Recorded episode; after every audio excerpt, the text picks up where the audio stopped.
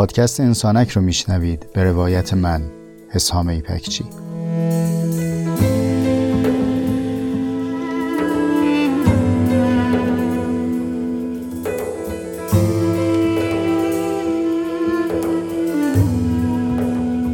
پادکست انسانک مجموعی از جستارهای صوتی است که توی اون تجربیات زیسته و روزمرگی هامون رو با عمقی کمی بیش از معمول روایت می‌کنم.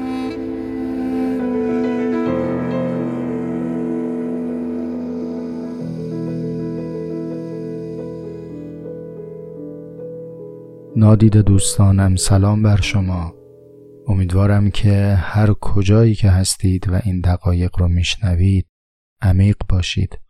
این اپیزود ناخوانده رو مهمان بیخوابی بامداد بیستم مهر ماه 1399 هستیم. نمی‌دونم گرفتار شدید به خودگویی یا نه. یه وقتهایی که زبونتون باز میشه برای حرف زدن با خودتون. اون وقت نه براتون خواب می‌ذاره نه خور. از شما چه پنهانی که چند روزی است که حرفها و جملاتی رو با خودم زمزمه می‌کنم. در نهایت به دلم نیومد که اینها تنها در ذهنم بمانه. چیز قابلی نیست ولی همین که هست پیشکش دور هم بشنویم و در اون بیاندیشیم. اما چرا میگم ناخوانده اپیزود؟ به خاطر اینکه خارج از موضوعی است که اخیرا با هم شروع کردیم. یعنی در باب مسئله کار نیست به علاوه اینکه خارج از زمانی است که با هم وعده داریم یعنی اول و میانه ما هم نیست. اما چه کنم؟ ما با هم میثاقی داریم در انسانک. میثاقمون اینه که زندگی کنیم اما به عمد اما به قصد آنگونه که شایسته انسانی زیستن باشه. و وعده دیگری هم داریم اینکه در حوادث و رخدادها درنگ کنیم. راهی که خیلی ها دوان دوان میرن رو ما قدم زنون بریم. در پیش آمدهای روزگار با عمقی کمی بیش از سطح روبرو بشیم. و در این روزهایی که گذشت حادثه ای رخ داد که تأمل برانگیز بود و این عهدی که با هم داریم ایجاب می کرد که درنگ کنیم و عمیق ببینیمش. حادثه چه بود؟ در گذشت استاد پرآوازه آوازخانمون موسیقیدان عصر ما جناب آقای محمد رضای شجریان. من البته سواد تمجید از ایشون رو ندارم. اما به عنوان یک مخاطب عامی انقدر می‌فهمم که در آنچه که متبهر بودند عطف ایجاد کردند. عطف یعنی نقطه شدن که جهان آواز و موسیقی سنتی ما قبل و بعد از ایشون احوال متفاوتی داره. اما این اپیزود مستقیما در باب هنرمندی ایشون نیست. تا به امروز این روال نبوده یا این افتخار نبوده که بشه اپیزودهای انسانک رو به کسی پیشکش و تقدیم کرد. اما این بار می‌خوام این کلمات و دقایق رو تقدیم کنم به همایون جان شجریان. نه به این جهت که فرزند استاد محمد رضای شجریانن. نه از این باب که داغ دارن ازا دارن و نه حتی از این باب که هنرمند خوشخانی هستند و من دوستدارشونم بلکه این تقدیم به پاس یک جمله است. جمله ای که چند روز قبل بر زبان ایشون اومد و مثل کبریتی بر هیزمهایی که من ماههای گوشه گذاشته بودم کشیده شد. و اونچه که امروز میشنوید نانی هست که در تنوری پخته که به جمله ایشون شعله ور شده.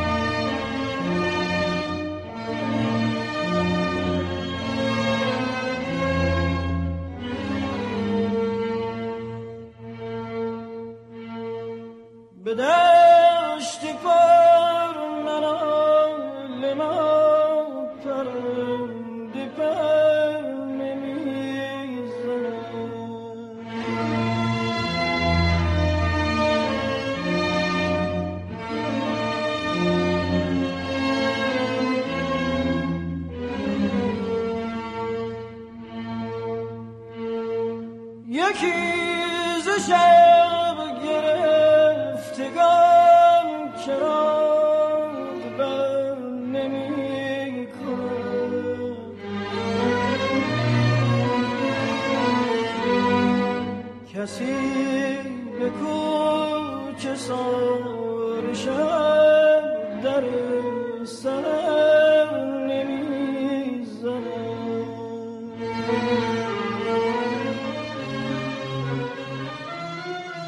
می‌خوام برای شما یک نمایش رو تعریف کنم.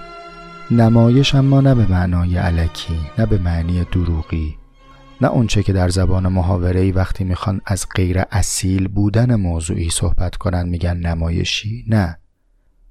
نمایشی که اتفاقا اصیل و واقعی است. بسیاری از شما که هم اصر من هستید و با من زیستید از این نمایش با خبرید.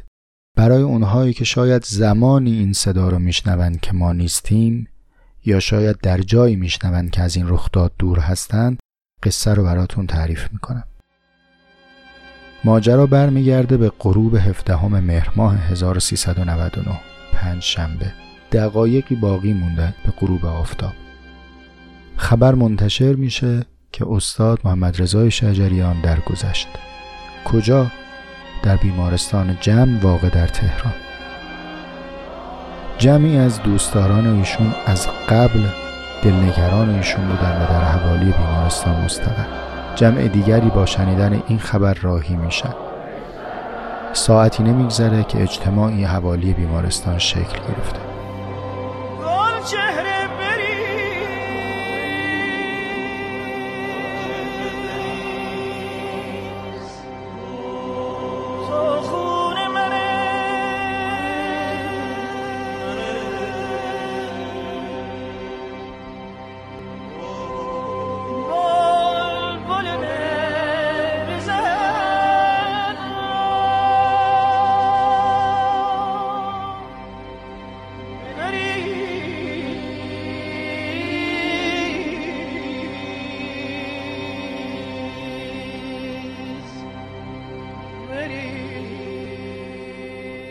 نمایشی که براتون تعریف می‌کنم شخصیت خوب و بد نداره چون من به قصد ارزش داوری روایت نمی‌کنم براتون. اما قهرمان داره. این داستان پرشور برقراره و صحنه نمایش پر است از هم همه تا کار می‌رسه به هنرنمایی قهرمان داستان. در سکانس پایانی نمایش همایون شجریان به عنوان قهرمان داستان وارد صحنه میشه. چرا بهش میگم قهرمان؟ چون گفتگو و تعاملی برقرار میشه بین او و مردم. همه چیز در راستای حادثه تلخیه که پیش اومده. سوگ، مراسم تدفین، تشییع، پرسشها، پاسخها همینطور جریان ادامه داره. تا دقیقه پایانی و آخرین جمله‌ای که او به زبان میاره. از میون جمعیت کسی فریادی می‌زنه شعاری میده و به طبع او جمع دیگه ای از هزار شروع می‌کنن به شعار دادن.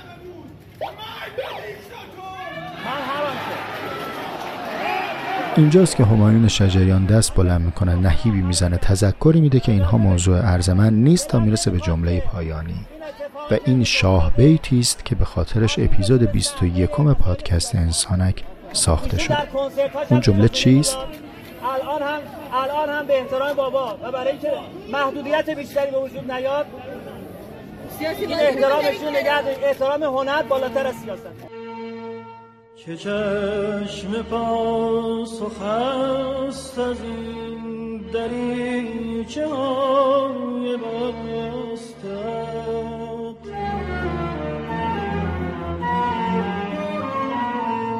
برو که هیچ کس ندا به گوش کر نمی‌زند.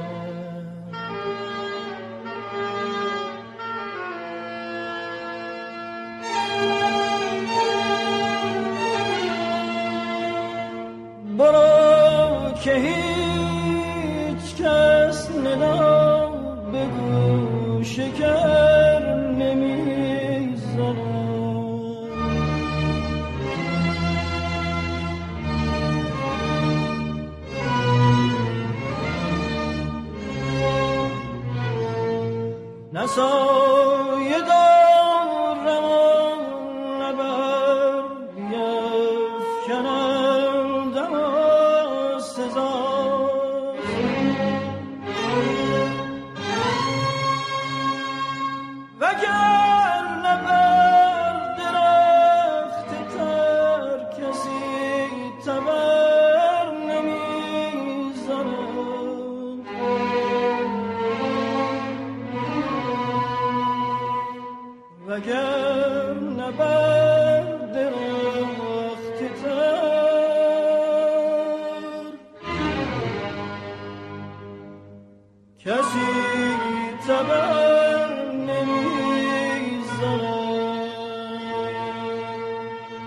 احترام هنر از سیاست بالاتر است. اپیزود 21 رو به بهای این جمله در خدمت شما هستم. اما چرا؟ اونچه که تا اینجا عرض کردم دامنه بحث بود. با طرح یک سوال دامنه رو به قصد قله ترک کنیم. سوال اینه هنر چیست که احترامی بیش از سیاست داره؟ این سوال دغدغه بسیاری از اندیشمندان بوده. هنر چیه؟ منشأ اثر هنری کجاست؟ من می‌خوام به یک تعریف کوتاه ساده و سخت اکتفا کنم. بگم هنر یعنی زیبایی. کوتاه ساده است. چون دو سه کلمه بیشتر نیست. اما چرا سخته؟ به خاطر اینکه تعریف منطقی نیست. بر اساس منطق اگر بخوایم صحبت بکنیم وقتی کسی میگه هنر یعنی زیبایی باید بلافاصله بگه و زیبایی یعنی چون خود تعریف رو نمیشه متوقف به امر مجهول کرد. اما من نمی‌خوام پابند منطق با شما صحبت کنم. من میگم هنر یعنی زیبایی. همون چیزی که شما در زندگی تجربه کردید و بهش میگید زیبایی. هر آن چیزی که هست. زیبایی یعنی همونی که در تجربیات زیسته تو با پدیده روبرو میشی میگه این چقدر قشنگه. همون زیبایی. و ما نیاز وجودی داریم به زیبایی. این بحثی که اینجا اشاره می‌کنم رو صرفا می‌خوام نشانه بذارم برای اینکه یک روزی برگردیم و در موردش صحبت کنیم. اساتید بزرگترها و معلمهایی که در مورد دردهای وجودی یا نیازهای وجودی انسان صحبت می‌کنند اما نیاز به زیبایی رو به عنوان یک نیاز وجودی مطرح نمی‌کنن قابل تعمل قابل اشکاله. ما نیاز وجودی داریم به زیبایی. زیبایی نه رفع کننده دغدغه مرگ نه آزادی نه معناست نه تنهایی. زیبایی اصالتا نیاز وجودیه. به همین خاطر وقتی عاشقی رو می‌بری زیل بحث تنهایی می‌بینی کفایت نمی‌کنه. چون وقتی شورانگیزی عشق میگذره زوجیت باقیه ها شورانگیزی عاشقی گذشته. چیزی کمه. اون چیزی که کمه از بابت تنهایی نیست. چون زوجیت و همسرانگی اگر بدون شوریدگی هم باشه باز هم تنهایی رو علاج می‌کنه. اما اون چیزی که کمه بحث نیاز به زیبایی است. نیاز انسان به حضور در طبیعت یا مواجهه با طبیعت این رفت کننده کدوم نیاز وجودیه؟ مرگ آزادیه؟ معناست؟ تنهاییه؟ یا اصالتا خود زیبایی است که نیاز وجودیه؟ پرانتز رو ببندیم. این باشه به وقتش. بهش فکر کنیم هممون. اما فعلا بیاین این گزارهایی که من تا الان گفتم رو به عنوان فرض صادق بگیرید. بریم که ادامه مسئله رو بیاندیشیم. یعنی اینکه هنر یعنی زیبایی و ما به زیبایی نیاز وجودی داریم. حالا پرسش بعدی اینه که این زیبایی در کجاست؟ این زیبایی در پدیده است یا این زیبایی در نگاه ماست؟ حادثه بیرونی چیزی داره که بهش میگیم زیبا؟ یا این ما هستیم که می‌تونیم چیزها رو زیبا و نازیبا ببینیم؟ این خیلی سوال مهمیه. شما اگر معتقد باشید این پدیده بیرونیه باید یه اوصافی داشته باشه یه شرایطی داشته باشه که زیبا باشه. اگر من میگم فلان چیز زیبا نیست مسئله اوست که زیبا نیست. اگر چنین و چنان بود زیبا می‌شد. خب اون وقت باید بیاین متر زیبایی یا شاخص زیبایی در او رو تعریف کنید. اما اگر که موضوع رو معطوف به خودمون بدونیم. یعنی بگیم من هستم که زیبا بینم. من هستم که زیبا اندیشم. یا من باید زیبا اندیشانه پدیده های اطراف رو ببینم. اون وقت یه کاری به بیرون نداریم. باید در خودمون تعیین تکلیف بکنیم که من اگر چطور ببینم زیبایی دیدم. من اگر چطور ببینم زیبا اندیشم.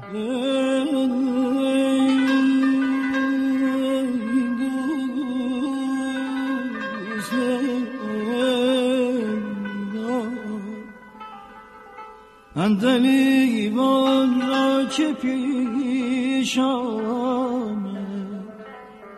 هزاران را که یک مثال معروفی هست از جناب آقای اروین پانوفسکی. اروین پانوفسکی تاریخ نگاره مورخ هنریه. و من مستقیما مطالعه در آثارش نداشتم تسلطی ندارم به آرا و نظراتش. اما این مثالی که می‌خوام عرض بکنم خدمتتون مثال ایشونه. من کجا خوندم؟ در کتاب فلسفه هنر هایدگر خوندم. فلسفه هنر هایدگر نوشته هایدگر نیست. در واقع نوشته آقای جولیان یانگه که در مورد نگاه هایدگر به هنر یا فلسفه هنر هایدگر نوشته. آقای جولیان یانگ معاصره در قید حیات حوالی 80 سالشه فیلسوفه و استاد دانشگاه ویک فارست تو این کتابی که الان خدمتتون اصل و نسبش رو گفتم یک مثالی از آقای اروین پانوفسکی نقل می‌کنه. من برای اینکه مدیونشون نشم رد مثال رو گفتم که از اینجا به بعد راحت اون رو به کلمات و بیان خودم براتون تعریف کنم.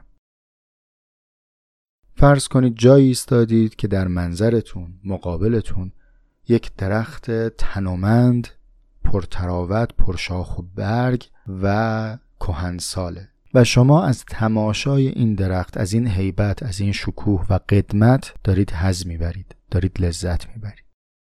حالا من می‌خوام به این فرضی که گفتم یه متغیری اضافه کنم. یعنی همچنان شما هستید اون درخت مجلل هم روبروتون خب؟ فقط یه متغیر اضافه میشه. اون چیه؟ اینکه شما نجارید. و می‌دونید که با این درخت میشه چند تا کمد ساخت میشه چقدر میز ساخت و با علم به همه اینها تماشاچی درخت هستید. ممکنه با اضافه شدن این متغیر هم همچنان لذت ببرید از تماشای این درخت. یعنی حتی اگر از نگاه یک نجار یا با قصد نجارانه هم به درخت نگاه کنید لذت می‌برید. اما لذتتون یه ذره فرق داره. چه فرقی؟ اینکه تو دلت میگی به به. عجب میزی در بیاد. این گره های چوبم بشه صفحه میز عجب چیزی میشه. یا اینکه تبدیلش کنی به پول. بگی وای چند میلیون تومن صندلی در میاد از این. در هر دو فرضی که ما گفتیم شما و درخت هستید لذتی همین وسط هست. اما اون متغیره چیکار کرد؟ در نگاه فرد دوم این لذت یک لذت قرزمندان است. یعنی اگر این درخت شبیه قرض من بشه آنگاه زیباست. یا این درخت زیباست چون می‌تواند قرض من رو محقق کنه. اما در نگاه اول این درخت زیباست چون هستش زیبایی است چون همینی که هست زیباست. جولیان یانگ این مثال رو از اروین پانوفسکی تو کتابش نقل می‌کنه و بعد اینطور تعریف می‌کنه که زیبا نگریستن پس یعنی زیبایی مربوط به نحوه نگریستنه. اما چگونه نگریستن؟ میگه زیبا نگریستن یعنی توانمندی فراغت و جدا شدن از اقراض شخصی. این فراغت خیلی موضوع مهمی شما هر وقتی که کلمه فراغت رو شنیدید بپرسید فراغت از چه؟ فراغت تا زمانی که از چه براش نیارید معلوم نیست تکلیفش چیه. جولیان یانگ در مورد نگاه هنری داره تعریف می‌کنه. میگه که فراغت از اقراض شخصی. و دوستان من این معیار این جمله رهایی یا فراغت از اقراض شخصی شاه کلیده باهاش خیلی از مسئله ها رو میشه حل کرد. اما حالا برگردیم به اون جمله که گفتم جمله قهرمانانه نمایشی است که براتون روایت کردم. هنر از سیاست محترمتر است. چرا؟ این احترام این عجل بودن بابت چیه؟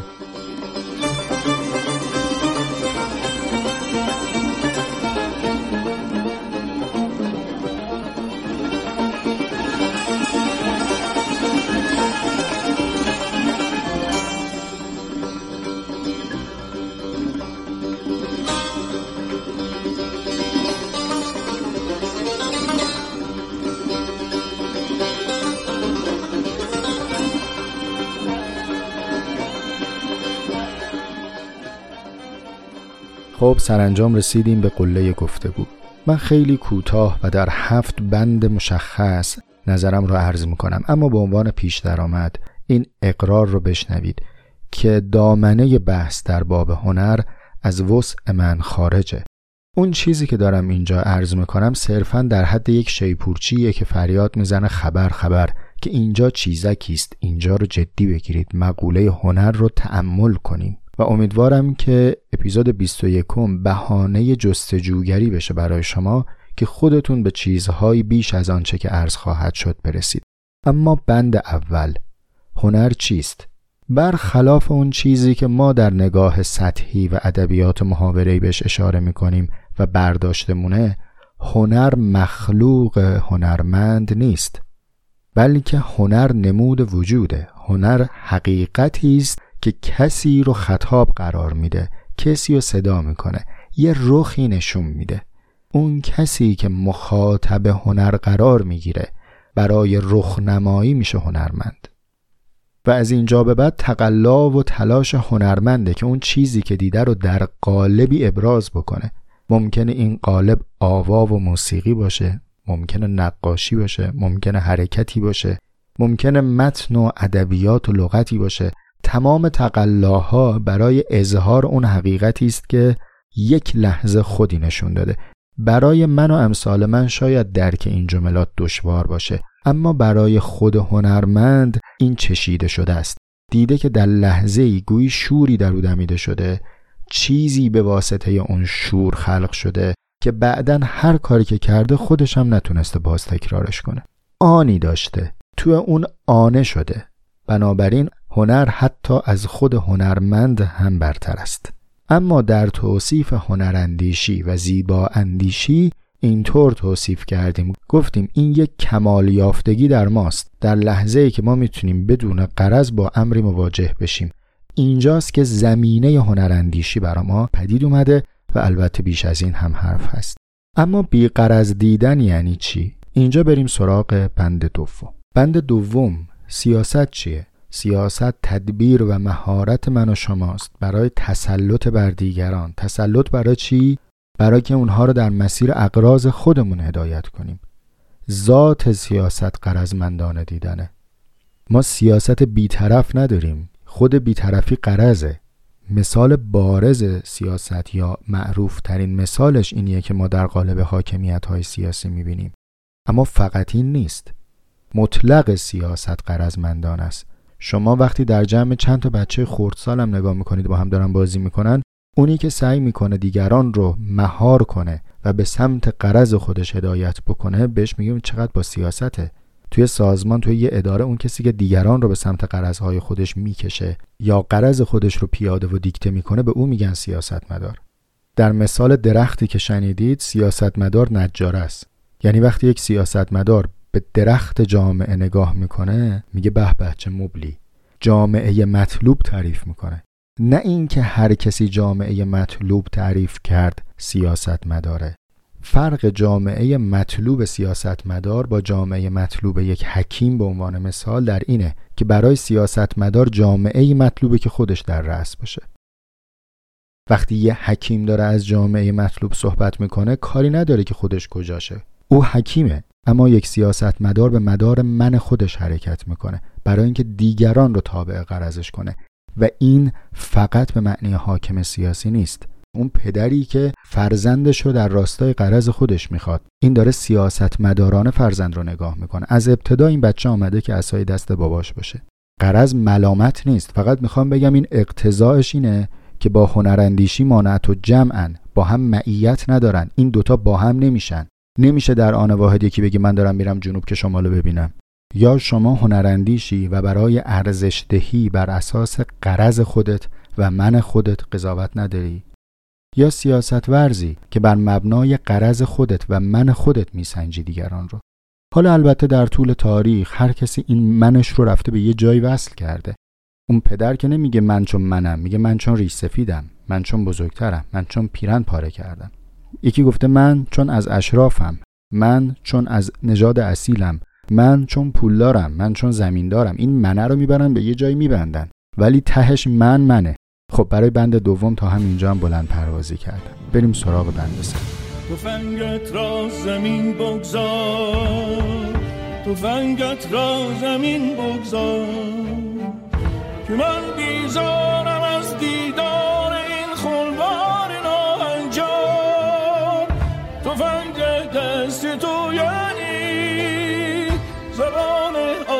آتش من اما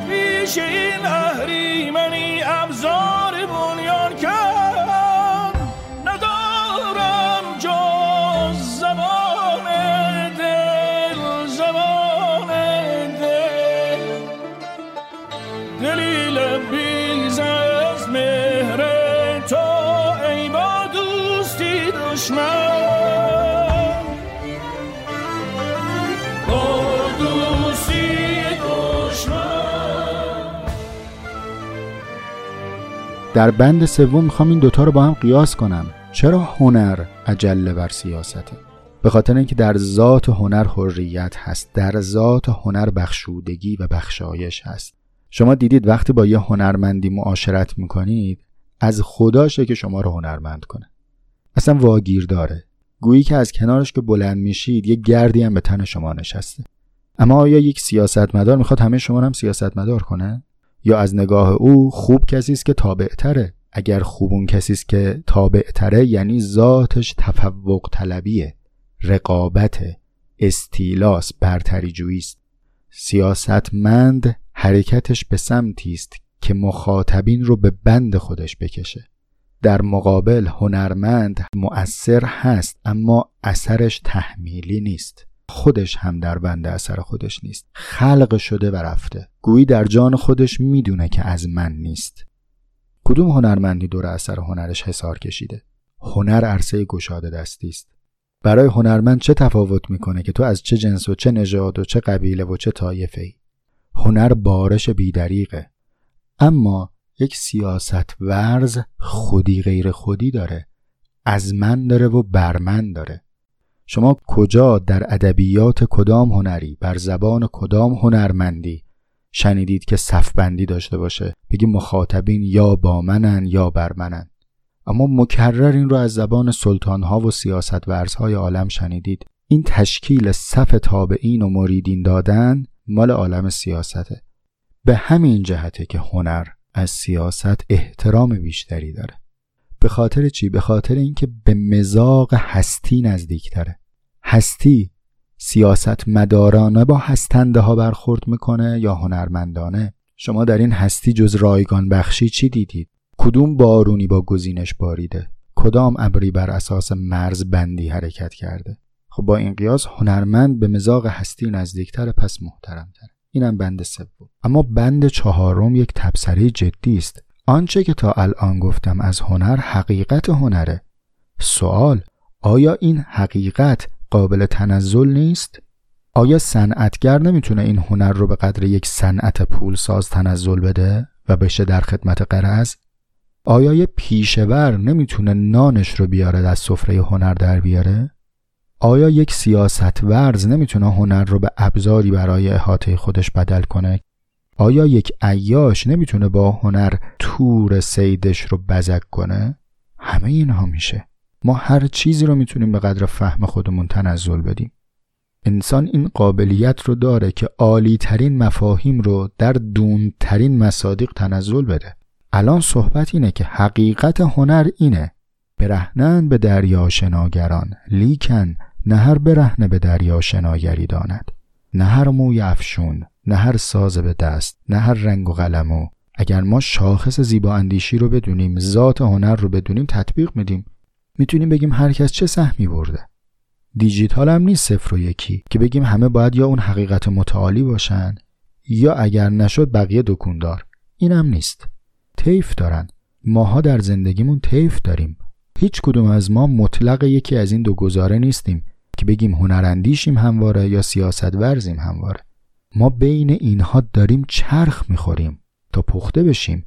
کباب پخته نگردد مگر به گردیدن؟ این میگردیم میپذیم دیگه.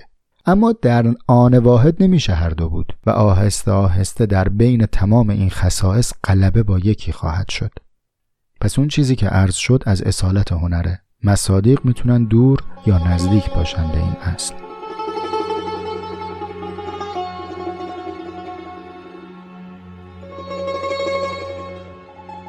حالا با همه این حرفا هنر چه ضرورتی داره؟ چه خیری میرسونه؟ به این فکر کردید حالا؟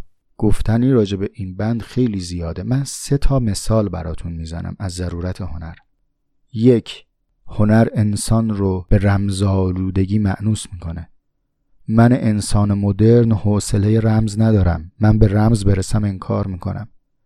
من دچار ورم علم و باد داناییم.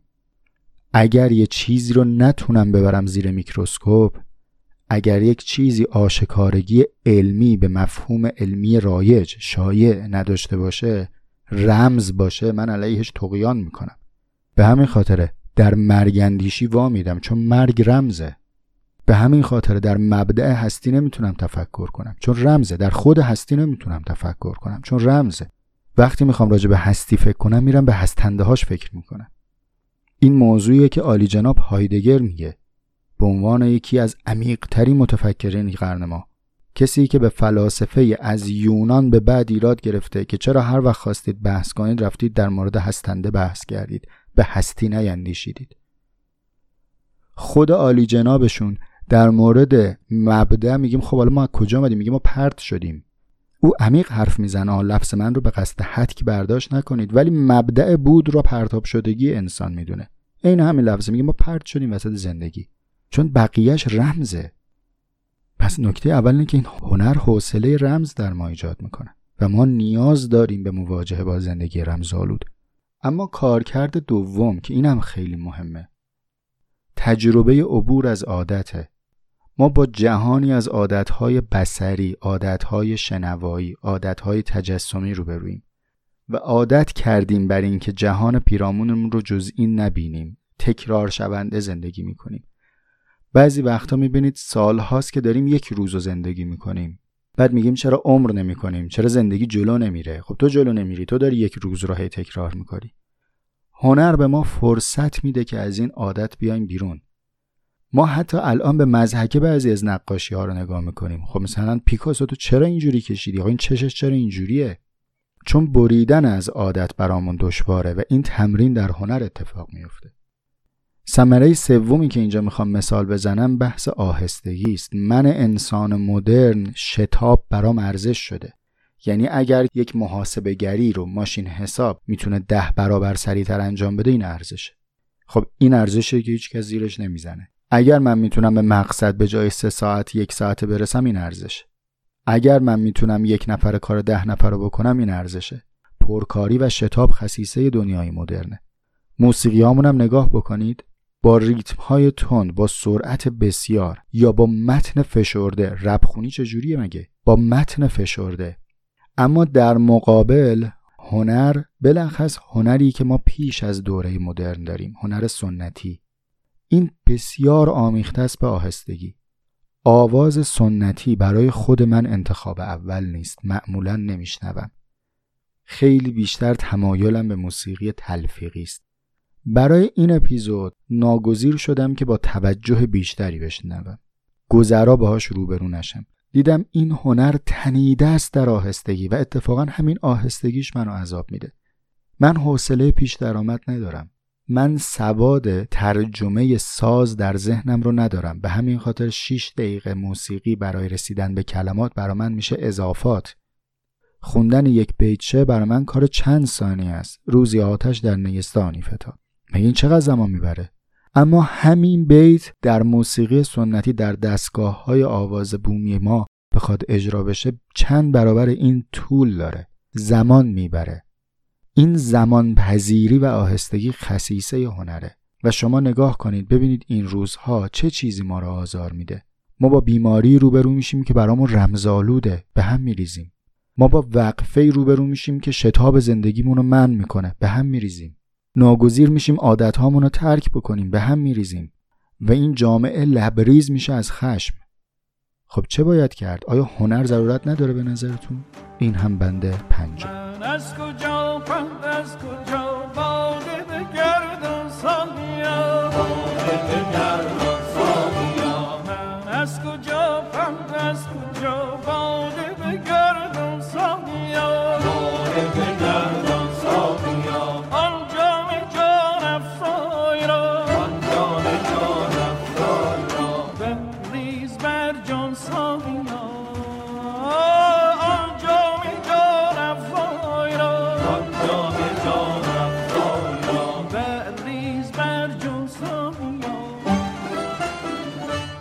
خب حالا که ما از هنر گفتیم و از غیر مقرزانه یا مصادره به قرض خودمون نکردن گفتیم و بخشندگی و حریت هنر گفتیم آیا معناش اینه که آقا هر خبری هست به ما چه؟ پشت به ظلم بشین قهوت را به نوش دنیا رو اگر آب برد برد. فقط گیتار رو با خودت نبر دیگه بقیهشو من کاری ندارم.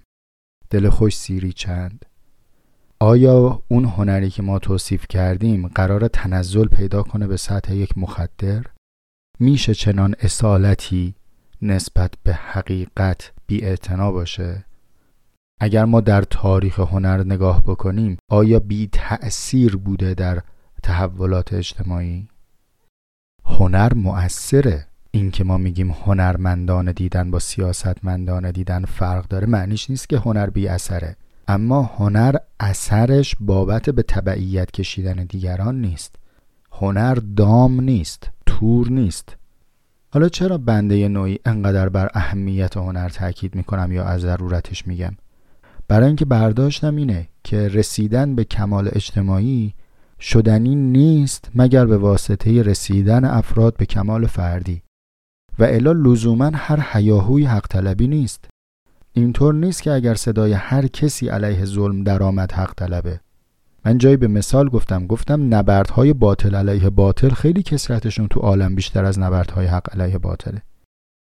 خیلی بیشتر ظالم ها علیه هم تقیان می‌کنن تا اینکه بگیم اهل حق علیه ظالم تقیان کرده. شما صفحات تاریخ رو ورق بزنید. چرا مستبدی رفته و مستبدی به جاش نشسته؟ چون اگر صدای شکایت از کسی بلند شه که درون خودش هنوز ظلمت داره خب وقتی که به قدرت برسه ظلمتش رو پیاده می‌کنه دیگه. اتفاقا کسی که هنر اندیشه بدون اینکه اجر طلب باشه در فکر تعالی بخشیدن به دیگرانه. پس هنر هم مسئولیت داره هم اثر داره اما اثرش فروشی و طمع ورزانه نیست. حالا ما چیکار کنیم؟ بعد همه این حرفها و گفته ها چیکار بکنیم؟ همه اونچه که گفته شد برای رسیدن به این منزل هفتمه.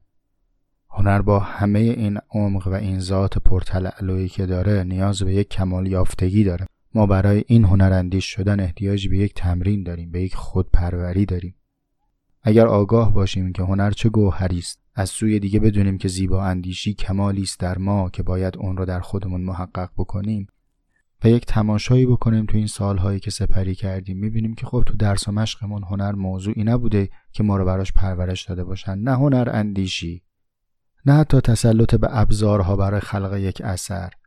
حتی برای تماشاچی متفکر بودن؟ برای نگاه کردن به اثر هنری ما تربیت نشدیم. ما نقاشی نگاه کردن رو نیاموختیم. ما مجسمه نگاه کردن رو نیاموختیم. ما موسیقی شنیدن رو بلد نشدیم. موسیقی برای ما زمیمه یه وقت پرکنیه برای پشت ترافیک برای جاده برای ورزش. اما نیاموختیم که خود موسیقی رو به عنوان یک پیام گوش بدیم. ما آواشناسی سازهامون تاریخچه موسیقیمون دستگاه های موسیقی خودمون رو نمی‌دونیم. با رقص ها و آوازهای محلی سرزمینمون آشنا نیستیم. با ادبیاتشون با پوشششون با خیلی از چیزهایی که در قالب هنر تعریف میشه آشنا نیستیم. و هنر نزد ایرانیان است و بس فریب بدی است. اون زمانی که غرب تماشاخانه داشته و نمایش داشته ما چی داشتیم؟ مگه ما همین امروز چند نمایش نامه عالمگیر داریم؟ اون زمانی که روسیه مهد ادبیات مهد داستان شده نشر حرفه‌ای داشته ناشر داشته ما چه آثاری خلق کردیم؟ ما چند داستان جهانی داریم. اگه ما خودمون رو بس بدونیم و سراغشون نریم از سرمایه بزرگی خودمون رو محروم کردیم. از اینکه هنر رو دریابیم که اگر دریابیم دور یابیم به قول این تصنیفی که جناب محمد تقی بهار سروده وقتی گفته که ای خدا ای فلک ای طبیعت شام تاریک ما را سهر کن. اگر معناش رو اینطور ببینیم که زبان و سر طبیعت و فلک رو بفهم که شبت روشن شه اون وقت این سر در هنره. ما برای درک مضمون نهفته در صدای مرغ سحر محتاج هنری.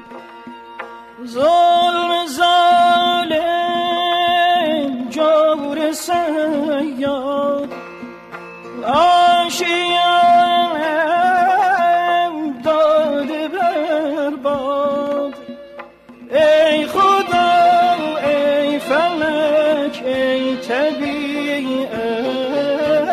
شام تاریک ما را سهر کن.